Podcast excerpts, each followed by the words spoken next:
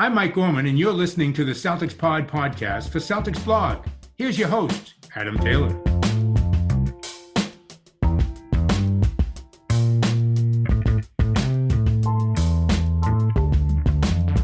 What's going on, everybody? Happy Wednesday. If you're watching live on Facebook, happy Tuesday. I hope everybody's good. I hope we've all recovered from that Philadelphia 76ers game. Little bit of change of pace today. No Will with me today. Will's off traveling the world as usual. We all know what Will's like. He's the, he's the international man of mystery. So, who fills in but my homeboy, my other co host on this show, my compadre, Mr. Greg Manakis? What's going on, Greg? What's good? And for all the uh, Facebook people out there, I'm literally Will's best friend.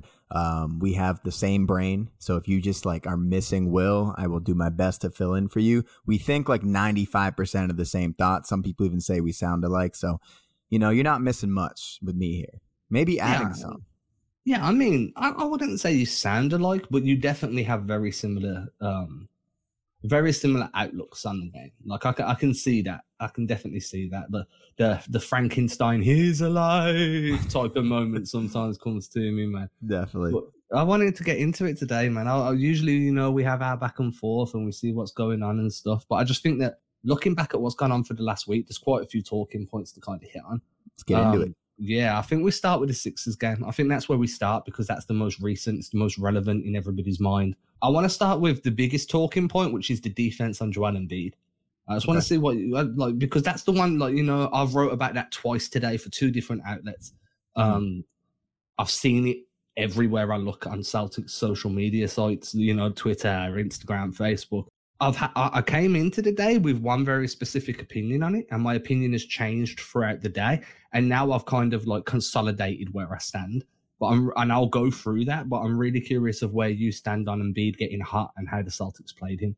Yeah, um, I mean, I rewatched the game this morning just to kind of get a feel, like you know, try and get the emotion out of it and just watch it very objectively. Um, I think watching a game back like that is a very good exercise for people out there that just really want to get into just analyzing the game and um, thinking, thinking more with your head, less with your heart. You know, as a fan, that's very easy to just like feel the game as you're watching it, right? But when you go back and watch that game. I actually didn't hate the way that they defended him. Um, you know, the the the way that the Sixers are playing this year, they're spreading the floor out with four shooters. Whether you can call Tobias Harris, Matisse Thybulle like shooters, knockdown shooters is a is a debate. But you know, the the way that they're playing, it's it's difficult to double Embiid, especially when you just put the knockdown shooter um, you know, making the entry pass. So Seth Curry made a lot of those entry passes. So you can't double down ball side. There's nobody in the strong side corner, right? So that double, like, where is that double going to come from? So what they, what I think that they should have done is just worked harder to get Embiid off of that uh, left block because he was just dominating from the left block down down the stretch. And they did send double teams. You know, Smart double teamed him on that ridiculous step back that he hit. But from the beginning of the game, Embiid was just dominating from that left block, right? So if you know that a guy's feeling it from that spot, you got to do everything you can before he gets the ball to get him off of the spot in which he's feeling comfortable. But he's also seven feet tall, and if he's hitting a has a hezzy pull up, like what can you do in the mid range, right? That's kind of what you want Embiid to do is to take that mid range shot. So you know that's kind of what I see as em- Embiid's MVP shot is if he can just you know be seven feet tall, plant himself on that like left block, turn and face, and hit a mid range jumper. Like what can you really do? That's pretty much like the shot that we've wanted him to take over the years. And I thought Freedom did a decent job throughout the game. He's just not a guy that's meant to play 40 minutes in a game, you know. And Embiid, when when he gets in, when he gets Freedom in small doses, maybe Freedom can kind of like me- mess him up a little bit with physicality. But when he gets used to Freedom throughout those 40 minutes, um, there's diminishing returns, right, on on Freedom's effectiveness on the court. Um, so that were my like initial takeaways. Is we should have worked a lot harder to get the ball to get him off of his spot on that left block and do everything we can on the front end so that we didn't have to double on the back end. So I had very similar like opinions. I think that one thing that I was really annoyed about on the first watch was the lack of help defense and just digs. You know, like you jump in a guy's way, you Yeah. try and make him pick up the ball, then you get back to your man. Two seconds. Jaylen Brown said they were looking at doing heavy digs. So you know, three, three and a half seconds maybe for really jump on the guy, ball, ball, ball, ball, ball, and then get out of there. try and get him to pick that ball up and ideally get him to move that ball along. Uh, the first half of the game, there just wasn't any of that. It was very much one on one type of basketball. And I see a lot of people like, hey, you, we made Embiid beat us from the mid range. That's cool. So until you go and look at the stats, right? So I went and went on cleaning the glass, which obviously you can break down the shot locations to like around the rim, short range, long mid range, mid range, blah blah blah. Embiid is shooting. It's only a smaller. It's only a small difference. Embiid is shooting 41% from the mid range. For reference, Jayson Tatum's shooting 39% from the mid range. Would you feel comfortable coming into a game if you thought the team were just going to limit JT to mid range jumpers? You'd be like, yeah, JT will feast in the mid range. Well, that's probably what Sixers fans were feeling about Embiid because Embiid's shooting 41% on 204 attempts. So um, I just like I'm, I'm kind of Will threw me off there a little bit. I appreciate you, Will. Um, so uh, yeah, so you know you're asking Embiid to do the same as what you'd be asking Tatum to do, and you're just like, man, well, I wouldn't feel comf- I'd feel very comfortable if a team was asking Tatum to beat him from the mid range. So maybe that was a little bit of a a misconception. I'm like, oh hey, and then you look at Embiid being asked to beat you with his passes. Well, Embiid's an improved passer this year as well. So I had a few takes there. But the one thing that struck me the most, I was very like, I felt like Embiid was getting a bunch of open looks. I don't know if you felt that way too, especially in the first half. I was on most of his shots are uncontested. So NBA stats has this cool thing where you can go in, you can look at what percentage of each shot came with, with the the location of a defender, how close was a defender to the shot. Um, 62.9% of Embiid shots came with a defender four feet or more away. That qualifies as wide as open or wide open. So I'm like, man, 62.9%, bro. That's a lot, you know. That means six out of every 10 shots he took were, were open or wide open. Hmm. So then I went and did the math. And like, this is in an article tomorrow if people want to read it. But Embiid has got a 57.4 true true shooting percentage. True shooting takes into account your three point shots, your free throws, and your field goal attempts, like your two point attempts. League average is 55.5%, so slightly above league average. If he took 27 shots and 62% were open, that's going to give you roughly 16 shots that were open. You round it down to say, all right, then, so he made nine of them going on the 62% conversion rate, right? uh, going on his 57.4 true shooting percentage, say he made nine of the 16. So he's got 18 points minimum because we don't know if these were threes or twos, a minimum of 18 buckets when he, he barely had a hand in his face. Now, the number one rule of defense is make the shooter feel your presence. So I think, and then that kind of took me down this rabbit hole of, well, was this scheme or was this just the fact that Embiid is so good that he was just taking advantage of whenever he was in space? And as I've kind of gone through the day and I've looked at these stats, I've watched every possession Embiid had on offense three times today because I've just been drilling and drilling and drilling. Mm-hmm. I've come to the realization that that's not on the Celtics as much as it is on Embiid. Embiid was hitting step backs. That space creation off a step back will get you a wide open shot or what's classified as an open shot on statistical terms. Doesn't look open.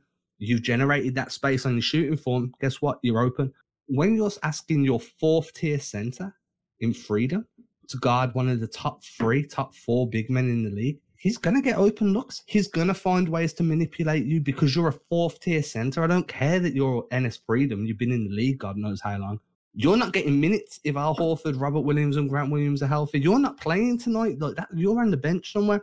So when you look at it from that aspect and then see that they that like you know the Sixers managed to squeak out the game, I'm cool with that, man. I think they did a I think they did the best they could with the pieces they had at slowing down one of the better big men in the league. Yeah, and when you have Embiid, who's, I mean, his biggest thing is his physicality, right? If he puts his shoulder into your chest guarding in the post. Like that is the main concern you have if you're Enes Freedom is Joel Embiid's right shoulder or left shoulder just hitting me square in the chest. So if he catches the ball in the mid to high post, he turns and faces and he goes left hand dribble and then he hesitates in the air, right? You're bracing for him to drive right into your chest right? So that is the first point point of defense that you have to take because you need that leverage to take that hit. Because if you don't have that leverage, you'll you'll see what happened three or four times in the game, Kanter just went flying to the baseline, right? He needs to be super strong to absorb that blow. So then if Embiid can hang and then he can either step back off of it or pull up into it, which is like the Kevin Durant. That's what Kevin Durant does on like every single possession. It's impossible to guard. That's why I'm calling it his MVP shot, right? If he can hit that shot consistently, Joel Embiid is impossible to guard. And you, even though he's shooting 41% from the mid range, like you kind of live with that 41% because the other option is whatever he's going to be directly at the rim going through your chest, you know? And he's also like a 80% free throw shooter, whatever he is at the line. It's just, he's just really hard to guard when you have, as you said, your fourth tier center and you're not going Al Horford and you're not going uh the the two big double, which is what they did last time, right? They sent Horford and Williams at him to double him and get the ball out of his hands and make those passing angles hard. You don't have those guys in that game last night. So, you, I mean, you, you make the best with what you got. And um, the, the bigger issue to me last night was the fact that Matisse Thybulle really gave Jayson Tatum problems. Fits, and bro. oh my god, dude, he, Fits, bro. He, and I thought Tatum did a really good job making plays for people. Tatum passed the ball uh, 51 passes last night, resulting in 15 shot attempts for Celtics players. So I thought he did a really good job trying to distribute the ball. Um, but Thybulle was all up in him the whole game, and to the point where Tatum didn't really have a rhythm. JB was the guy that had the best rhythm, even though I thought he still had to work hard for his points last night. So down the stretch, you know, we're up seven with four minutes left, and we don't really get the ball for Tatum for good shot opportunities. And Tatum needs to be the guy to take us home. I think Scal, you know, Scal's kind of been hammering this point home on the broadcast lately. He's just like, we need the ball in Tatum's hands more. Like, uh, for all the talk of Tatum not being a willing passer or whatever. He he's he's done with that. Tatum is passing the ball. He's making the right reads. Just put the rock in his hands and let him go to work. Um, there, I think he deferred a little bit too much because maybe Thybulle was in his head. Maybe the the threat of Embiid at the rim with Kanter being in the game, he, Embiid just being able to sit back and drop. I mean, it, it was tough for Tatum. It was really tough sledding. Um, but that's where I think we lost the game is on the, more on the offensive end because Embiid is going to get his shots against against Kanter.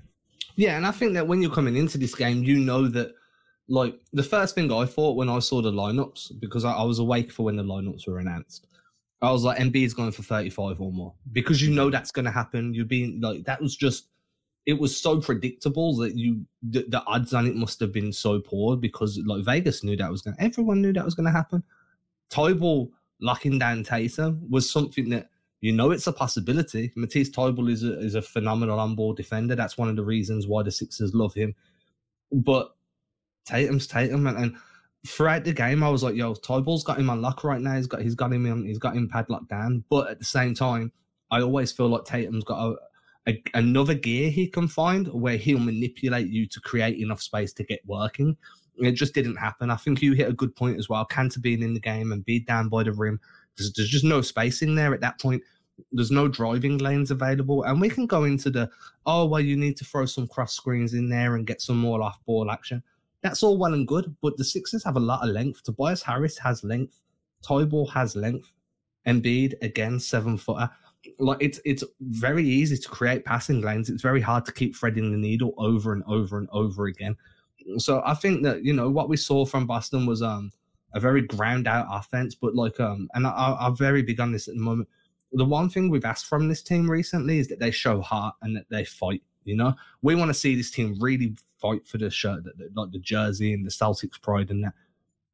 Missing some of your like core key rotation pieces, getting lit up by um by Embiid, having Tobias Harris get hot early. You still only lose the game by five, and you lose the game in the last like minute, minute and a half of the of the final quarter those guys fought to the end no matter what was put in front of them, man. And I think that itself, if they could keep that mentality and not waver, then you, you've got to be happy with what you've seen from them. Because, it, like it or not, they were short-handed, and I know a lot of teams around the league are short-handed. But you look at Miami, who have been without Bam Adebayo, they've been without Jimmy Butler for the last few games. They've won more than they've lost. The Grizzlies, winning more than they lose without Ja Morant. It's all about having that mentality of, hey, we've just got to fight that extra 10% harder while, until this guy gets back. And uh, it just sucks that for, for the Celtics, especially, it's taken, it's always when they're down a guy or down two guys that we see that fight. And when they're at full strength, that seem, they seem to get a little bit too, um, too complacent or too confident in what they're capable of. For sure. And I think the guy that really set the tone with that was Marcus Smart. You know, he was flying around the court all all night. Um, I love when Smart plays like that. You know what I really like about Smart right now? This is this is kind of stupid, but his hair is long. So when he's going full speed, you can kind of see his ha- his hair like flying back. It, it's, it's just kind of a cool look. Kind of looks like Sonic the Hedgehog or something. Reminds like me of NBA Street on the PlayStation. Do you remember the one guy with the big afro on NBA Yeah. Street? And you play with him and the hair would wave and, it, and Yeah. then Smart. And I love um like talking of NBA Street as well. We got an NBA Street moment with that JB to Smart lob. Smart finished off that lob play. I was I like that. That was nice. Uh, a little bit different. Obviously, it wasn't by design. It was on the fast break. Very NBA Street esque though. For sure, for sure. And one one point with that at the in the in the broadcast at that point, Brian Scalabrine says Boston's three superstars getting involved on that play. Ugh, Scal, come on, guy. Like Smart is not a superstar. He's he he's a star in his role. You call him a superstar in his role, whatever you want to call him. But let's let's let's just chill with that, man. Marcus Smart's not a superstar, but he was awesome. Marcus Smart was great. He was one of the most impactful players on the court. He was doing everything you want Marcus Smart to do. But let's just chill with that, man. Let's let's Yeah, not I mean, and push that. Yeah, let's let's just be honest where we can. You know what I mean? Like, there's enough hyperbole around sports as it is. We don't need to be going out calling everybody a superstar. Yeah, like For sure. don't get me wrong, Marcus Smart's been this is- to me is one of the better years of Marcus Oh, yeah. Smart's I've career. loved him all year. Yeah, I think he's uh he's really like um become far more judicial with his shot selection. Um, become far more locked in as a playmaker, and then his defense. I wouldn't say it's his best defensive year, but he's definitely uh ridiculously active with his hands, with passing lanes. He's really messing up offensive rotations and stuff. Where like sorry, like when he's defending, he's messing up the offensive rotations of the other team.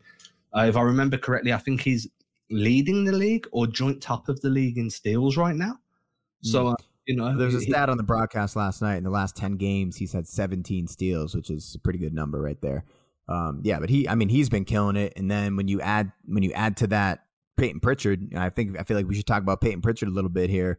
Um, that's two games in a row for fast PP coming in and making a difference. And your hope, you know, you I know you are not a Dennis Schroeder guy. Um, I don't Who, mind? Dennis Schroeder on the court. I don't I don't mind Dennis Schroeder on the court, but considering he's probably not going to be in long term plans, um, I think you got to sell high on that and move him as soon as you can and let Pritchard do his thing. Um, I, I just love what Pritchard's done the last couple games. He looks a lot more confident. He's he's doing more Pritchard's like stuff that we saw at the beginning of the year last year before he hurt his knee, where he was just Mhm. like a winning player. He was doing all like remember that Sacramento game where he had that ridiculous play at the end of the game. Um, follow he had the uh, offensive rebound put back where he was Yeah, on the dude, court actually. right? That was such a that was such a good play, and he made plays like that all the time. Um, very like Tyrese Halliburton, where he was just like always in the right place at the right time. And for whatever reason, he hasn't had that same impact even after that knee injury last year and the beginning of this year. But last night he stripped Embiid. He was, you know, he was causing problems on the defensive end. I think he had two steals last night. I haven't checked the box score, but my eye test said he had two steals. And then he was just making plays, man. For he, he's he's strong with that handle. He stretches the floor out to 30 feet. Um, I just want to see a little bit more of him on the court. Um, what are your thoughts on P right now? First of all, you're right. Two steals. Eye test was spot on. Good stuff. I just pulled up the uh the blah, the box score. Um, I think the first thing for me is like, uh, did you see that Brian Robb piece earlier today for Mass Live? I, ha- I haven't read any articles No. today yet. Okay, that's fair. Um, I only saw it like passing through socials and stuff. Um, so basically, Brian Robb is saying that Peyton Pritchard re-emerging off the bench has made Dennis Schroeder a viable trade chip for the Yeah, Celtics. absolutely, I agree. Um, I completely agree. Obviously, anybody that listens to this show regularly know I'm not Dennis Schroeder's number one fan. Um, I don't think he's awful. Don't get me wrong. For the contract value he's got, I think he's a super impactful player. That's probably the best bargain contract in the league. I'm not going to insult the guy when he doesn't deserve it, but Pritchard needs these minutes. He's showing that he can play. He's showing that he's found his shooting form again. At the end of the day, Schroeder's here for six months maximum at this point. It's looking more and more likely that Celtics won't find a way to keep him. Why would you limit a guard that's in his second year that has shown growth? Like, you know, Pritchard last year couldn't shoot after dribble. He's showing more after dribble this year. He's showing that he can con- he's showing that he can continue impacting games. Um, so I think that you know you give Pritchard those minutes. I think Pritchard's proven he can earn them. One of the things he said during the um during the broadcast, not the broadcast, the press conferences yesterday was like, hey, it's a lot easier shooting without this mask, that's for sure. And I genuinely believe that Pritchard going through those games with the mask on, missing the shots that he missed, really threw him out of rhythm, hit his confidence, and he's had to work and build that back up. Um, and I genuinely believe that that mask is the reason for the slow start. And then you have that re- that weird readjustment phase, right, where you've probably just got used to playing with the mask on, so your breathing's changed, your line of sight's different now because the mask has messed it all up. Then it comes off, and now you've got to readjust back to not having the mask. So it took him a while, man, but I think he's there. I think that um, Pritchard to me is far more beneficial to the rotation. Uh, the spacing he gives you, he, he doesn't need the ball as much as what Schroeder does. So there's a lower usage that puts the ball mm-hmm. uh, back to your point, puts the ball back in Tatum's hands, back in Jaylen Brown's hands. And I just think that, you know, Dennis Schroeder, for all the good he does, he hinders you just as much. Uh, I don't think Peyton Pritchard hinders you as much, you know, if you, and I've said this before, if you can get to a conference finals with Isaiah Thomas as your starting five, hiding him on defense, if teams can do that with Kemba Walker, you can do that for 10 to 15 minutes with Peyton Pritchard. You want to push it to mm-hmm. 18, fine. You can hide Peyton Pritchard quite easily. And he's fiery, dude. He'll get up on he'll get up on oh, you. Yeah. He'll fight. It's not like he's uh it's not like he's willing to be hidden. He will fight if you put him on a guy. So uh, I, am all for moving Pritchard to the uh to the second unit and then moving Schroeder to a, in case of emergency break glass for Speedy Gonzalez. Yeah, but you also have to keep uh, Schroeder on the court, you know, for that trade value and for him to yeah. continue to show teams. So, you know, hopefully Ime just figures out a way to play them both for the time being um, and just get more minutes for him. It's just going to be tough, man. You know, with when if everyone's ever healthy, it's going to be tough. But you know, with with COVID right now, there's going to be minutes. There's going to be minutes available. Um, another guy that is starting to get minutes now is Nesmith. Um, I was a little disappointed. I think his final number was like 12 minutes last night, coming mm-hmm. off of that start where you know he had seven rebounds on that start, didn't make any shots, but I thought he was impactful. Did you write an article about that? No, I wrote an article about him against the Knicks. But yeah, yeah, against the Knicks. Yeah, yeah, yeah, oh yeah. Um, and so last night when he only gets 12 minutes off the bench, um,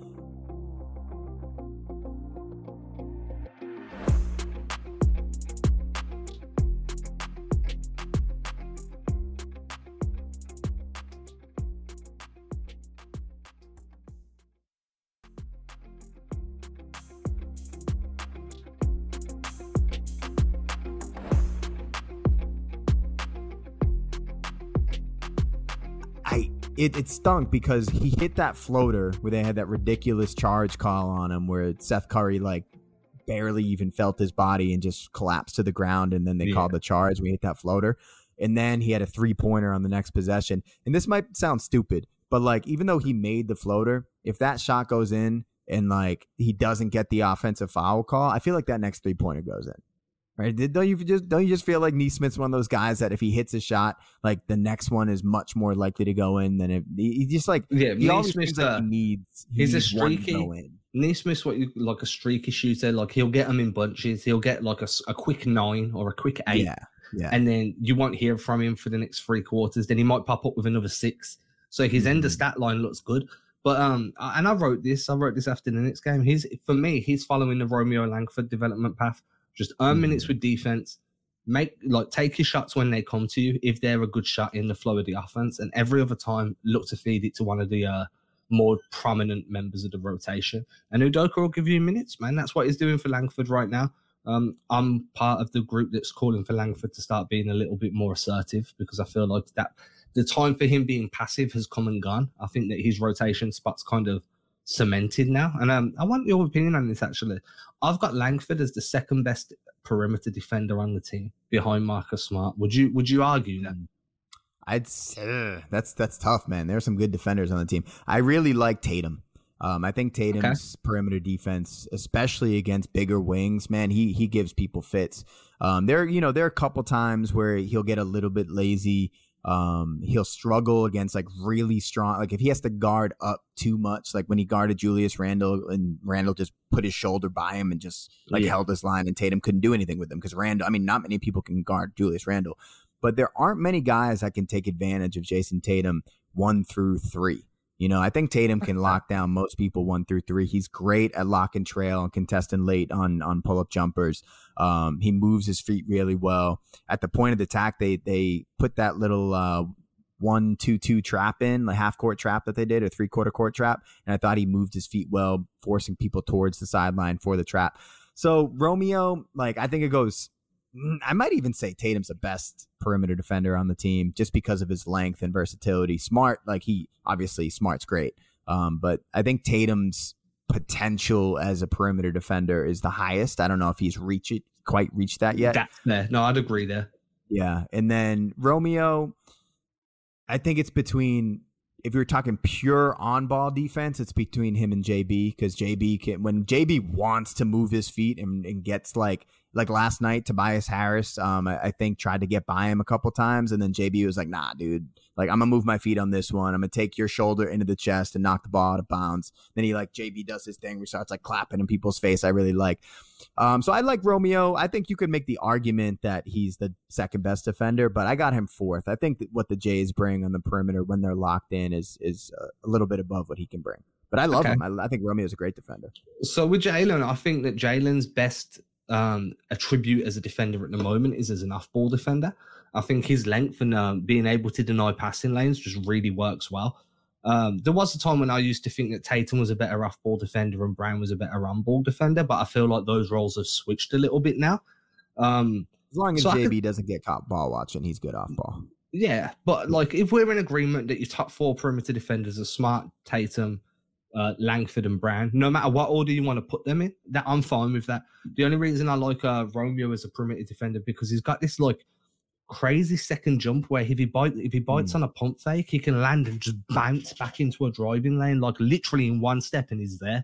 And I think yeah. that um, that recovery, the the ability to recover so quickly and cover so much ground is uh is very important for a perimeter defender, especially if like um you know say he goes under on a screen and the guy pulls up Romeo's just got that bounce on him to be able to Especially really get spins off the screen. Yeah, and then he can just yeah. bounce right. So mm-hmm. I think that that's um, and again, it's just different skill sets, different physical attributes. Um, so I'm happy to go one through four with those guys. It's just something I've been toying. I with. mean, Josh Richardson as well, man. Josh Richardson's pretty good. Yeah, Josh Richardson's a dog, dude. I, I, Josh Richardson is a guy that if the Celtics, if he played like this this year, and then they keep him and he plays like it again next year, and then they gave him another deal, I would not be upset but know, obviously, right? it, it's too soon to say that long term yet. We still need to see more. But I think he's been great. He's a he's an ideal bench piece for a team that's contending. He's the sort you need more players along the lines of Richardson because what he gives you off the bench in terms of defense, in terms of ball handling, in terms of offense, if you've got three, three or four guys like that off the bench, then you can become a contending team. I know everybody's like, oh, you need, but you, the starting unit needs an upgrade. For me, it's always the last 18 months, it's the bench unit that's the problem. And he's 28, the, man. Yeah, exactly. So, but by the time you renew him, he's going to be bordering on 30. Mm-hmm. You know, and, I mean, then you can make the argument he's either like in his prime with with his his skill set, I don't know how he's going to look in his 30s, but I mean, I'm I'm 32. Yeah, I'm 32. I'm 32 right now, man. Like I still feel pretty good and I don't even like stay in shape that much. So I'm yeah, sure, I'm, I'm 34. Sure I'm like I haven't done any exercise since the first COVID, really. I, I, you know what I mean? And it's only been the last three months where I'm like, yeah, I need to do some exercise, bro. Like, you, our bodies are still young, man. And I'm like, yeah, I'm going to go to gym. I'm going to struggle for about two, three months. I'm going to be fine again because I'm at an age mm-hmm. where I mm-hmm. can still get back to uh, a respectable physical kind of level. But once you hit that 36, 37 mark, oh, it's going downhill. It's going downhill fast, man. I can feel it. It's call, it's calling me, man. Ask Will. Will I feel it too? It's just it's on our shoulders slowly. You you just got to stretch more, man. That's what it's all about. Just like stop stop lifting those heavy weights and start getting more flexible. The Tom Brady method, TB12, avocados injected directly into your veins, and just a whole bunch of yoga. just give me California into my veins. That's all I think of with avocados. Just give me more California. It'll be fine. I'll be fine. Um, jokes aside, yoga, man, yoga, yoga's the way forwards, man. Uh, jokes aside, I mean, maybe we should ask Al Horford actually what he's doing because he's looking quite spry right, for a, a guy our age. When I feel like when I'm looking, so we've looked at like you know we've looked at the Knicks game a little bit. We've looked at the the um the Sixers game a little bit. Next up is Cleveland. How are you feeling about that game? Because Cleveland aren't a joke this year, man. Darius Garland's really good. Evan Mobley's exactly what was advertised. I, you know, I so I know I know they're everyone's dealing with their own COVID situation. Do you know who's out for them? Because that would change my opinion drastically. so I can pull up an injury report and see if we know see if they've put anything up, but they might not have. Let me pull up the injury the NBA injury report. On the broadcast last night, they didn't say that any of those three, um, Allen, Mobley, or Garland would be out. No, so the I'm looking at the injury report as of 5:30 p.m. Eastern today. Um, mm-hmm. The Celtics have submitted an injury report for tomorrow, but the Cavs haven't yet. But from what I'm like, um, the last time I looked at this injury report for the Cavs was only a few days ago because I was doing something for a different outlet. And um, Mobley and Garland were both fine. Sexton's been out for a while, so I don't think you're going to yeah, see. Sexton he's out for the year. But um, for Boston, so far, you've got no Hauser. He's in health and safety protocols. Obviously, that's a big thing because now two-way players can play in every regular season game. The NBA mm. lifted that restriction.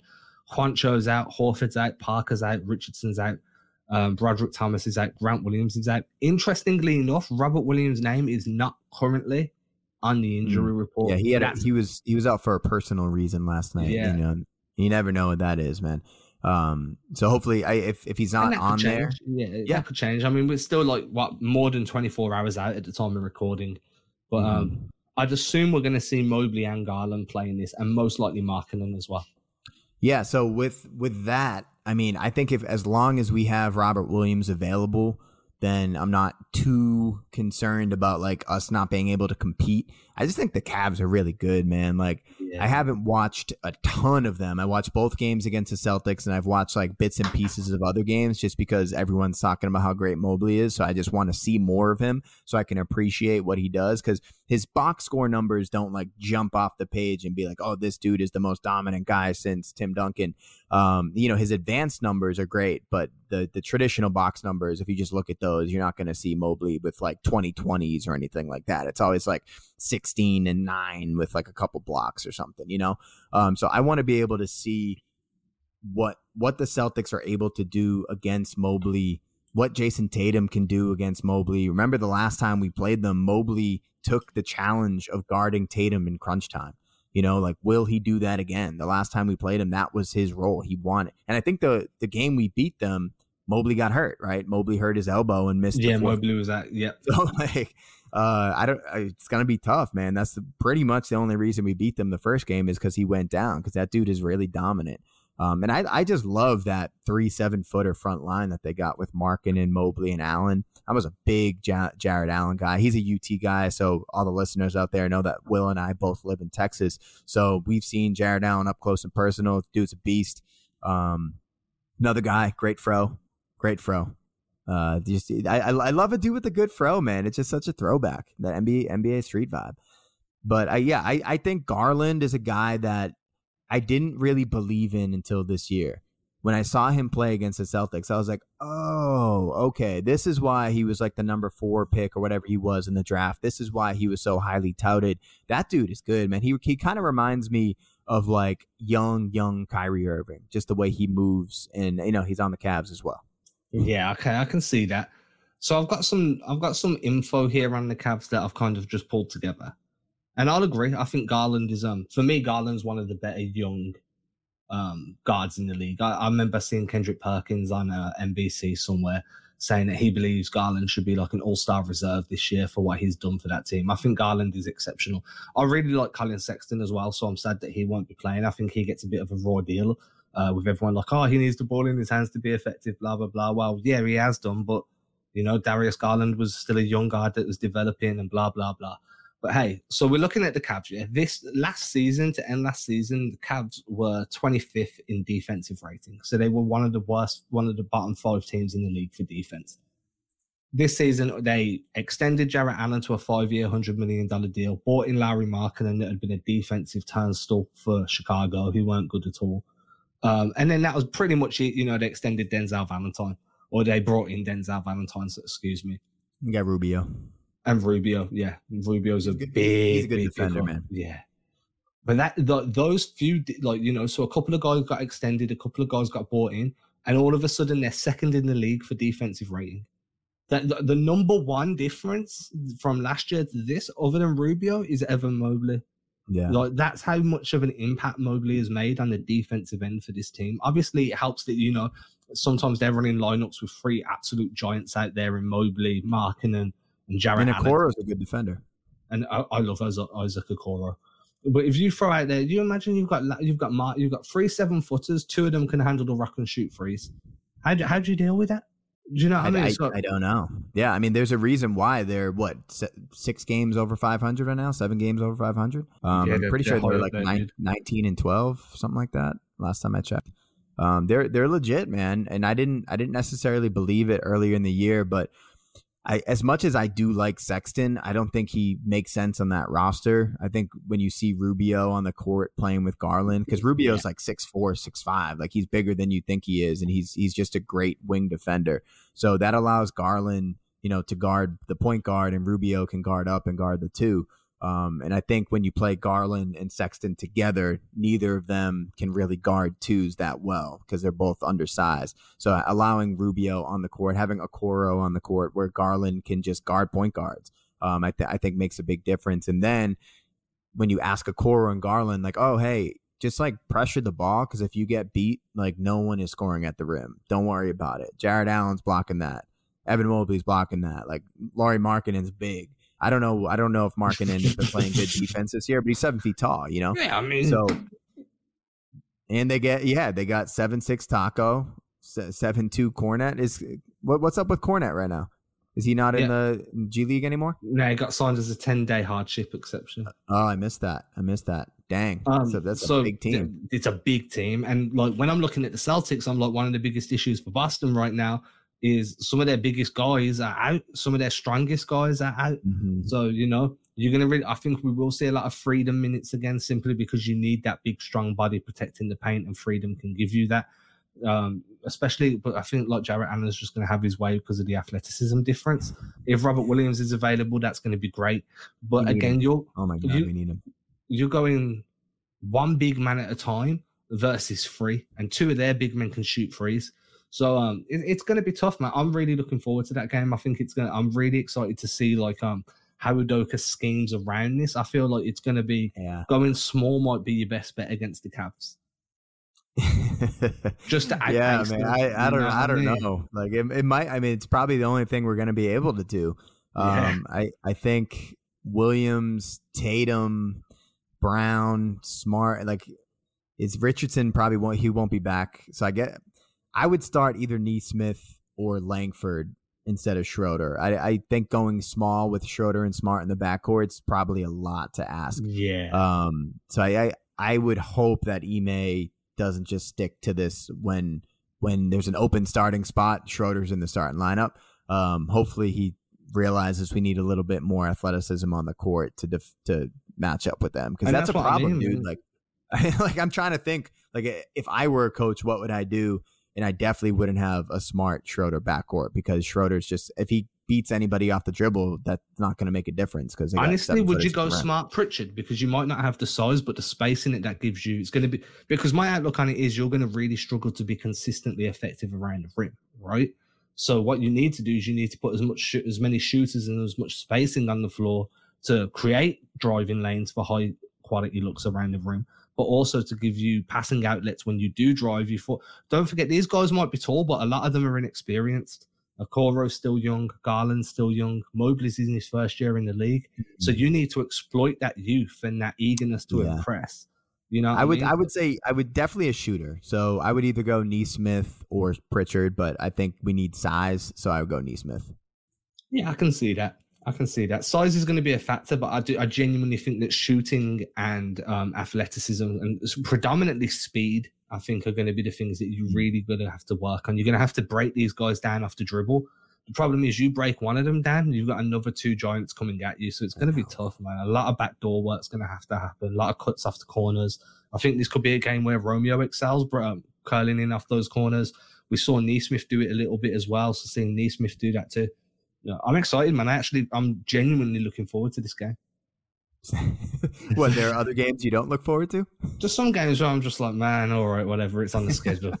You know what I mean? I feel like this month's been pretty good though, man. Like Yeah, all the this games this month, good. I've been looking forward to every game. But Yeah, but matchups it- make matchups make contests, right? And sometimes Right, yeah. I, I really like it when there's a fights. yeah, I love it when there's a big stark contrast in like um in player personnel and coaching styles and stuff. When it's really like opposites going at each other head to head, like this game will be, those are the ones I get really geared up for. I'm like, yes, I want to see because it's all thinking at that point. I'm like, I want to see, dude. Show me, show me. So this is definitely one of those guys.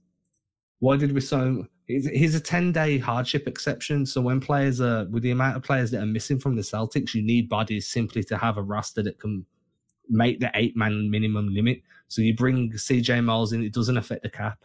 He gets 10 days with the team. At the end of those 10 days, he goes back to being a free agent, and hopefully some of the Celtics are back from um, health and safety protocols. So Yeah. I'm not expecting him to play. The main guys, a lot of them were um, already free agents. So, you know, they're going to go where they feel like they've got the best chance of playing basketball. Uh, they probably don't feel that way with Boston. So while they were with the, the main Celtics, they weren't technically contracted there because a lot of these guys are former NBA guys on free agent contracts that were just biding their time in the G League. And for those of you listening on the podcast, um, somebody commented. I do apologize. I do apologize. You're probably just like, wait, what? Uh, What happened there? Yeah, Uh, yeah, I do so- apologize. Our guy Al Terreo commented, "Why did we sign Miles? What's he bring?" Um, I can imagine if you're listening. Yeah, I like, apologize what so much. Like, did something just skip forward? I apologize so much, everybody. Uh, Oh, I think so we'll leave it there because obviously that brain fart is a good way to end the episode. If you've enjoyed this show, except for the last minute and a half where I just decided to freewheel without giving you any context whatsoever, please forgive me. If you've enjoyed the show, please scroll down on your Apple app, five those five stars, hit those five stars so it all lights up, and then leave something real nice. Wrote it, wrote down something nice, nice little message for me, for Greg, for Will. Ideally, nice to all three of us. You know, we don't want to, one of us feeling left out. Uh, if you don't use an Apple device and you're watching on Facebook right now, then head over to your podcast app- aggregation software, I assume, and type in Celtics blog. You will find us there. But if you're listening on a mobile device or you're listening at home on a smart device or on a computer, my boy Greg's going to let you know exactly what you need to do to help this show keep moving forwards. the best way to help us out is just uh, spread the good word, word of mouth. And it's holiday season, right? We are four days away from Christmas, three if you're listening on the pod. So I'm sure you're going to be around people for the holidays. So if you're stuck in a conversation with somebody and you really just want to like get out of it, you can just be like, "Hey, have you uh, listened to the Celtics pod?" Because if you haven't, you should listen. Right? let you want to go listen right now. and then you know that like drunk uncle that's there like maybe you actually get him to listen to a podcast with you. You know if it's not a way to get out of a conversation maybe it's a way to develop a relationship with a relative that you didn't know you had anything in common with. Just bring up the celtics pod over the holidays and see what happens. Maybe maybe you're gonna find um you may like you you didn't get them a good gift for christmas. Like maybe you just completely forgot. So maybe this is something that you can do is just say hey i didn't get you a gift for christmas but here open up Celtics Pod, open up the Celtics Blog podcast, and this is my gift to you. I mean, I'm still waiting for somebody to tweet at us like, "Hey, I met this girl. She was wearing a Celtics jersey. I showed her this podcast, and now we're engaged." Like, I'm waiting for that day, like, so we know that we brought someone together. We did a good That would be thing, right? amazing. I'd It's never that. gonna happen, but I'd like it to. Everybody, um, you are gonna hear off us once more, and it will be on the Christmas Eve show. So we will give you a Christmas Eve episode, and then it will be Christmas, evidently, because the day after Christmas Eve is Christmas. Um, I hope everybody stays safe until then. Hopefully, the Celtics can beat the Cavs. It's going to be a fun game. It's going to be a tough game. I'm going to be excited, as you could tell, because I started jumping from comment to comment. Greg looks excited right here. Everybody stay safe, and we'll catch you all in uh, about 48 hours. Peace. Ain't disrespecting you haters. I ain't sweating your opinion. Y'all been testing my patience. Never did it for a check. I've been impressed with the famous. Just rather be creative than stressing my wages. Ageless. Every time I lay a verse down, one play at a time. Keep it moving like a first down. And at the end of the day, I can say that I made this. MJ never made it to the majors. Still, he chased greatness. Expected that he might fail. And I might too. I might never get to pop champagne. Celebrating with the crew. This ain't everything I am. It's something that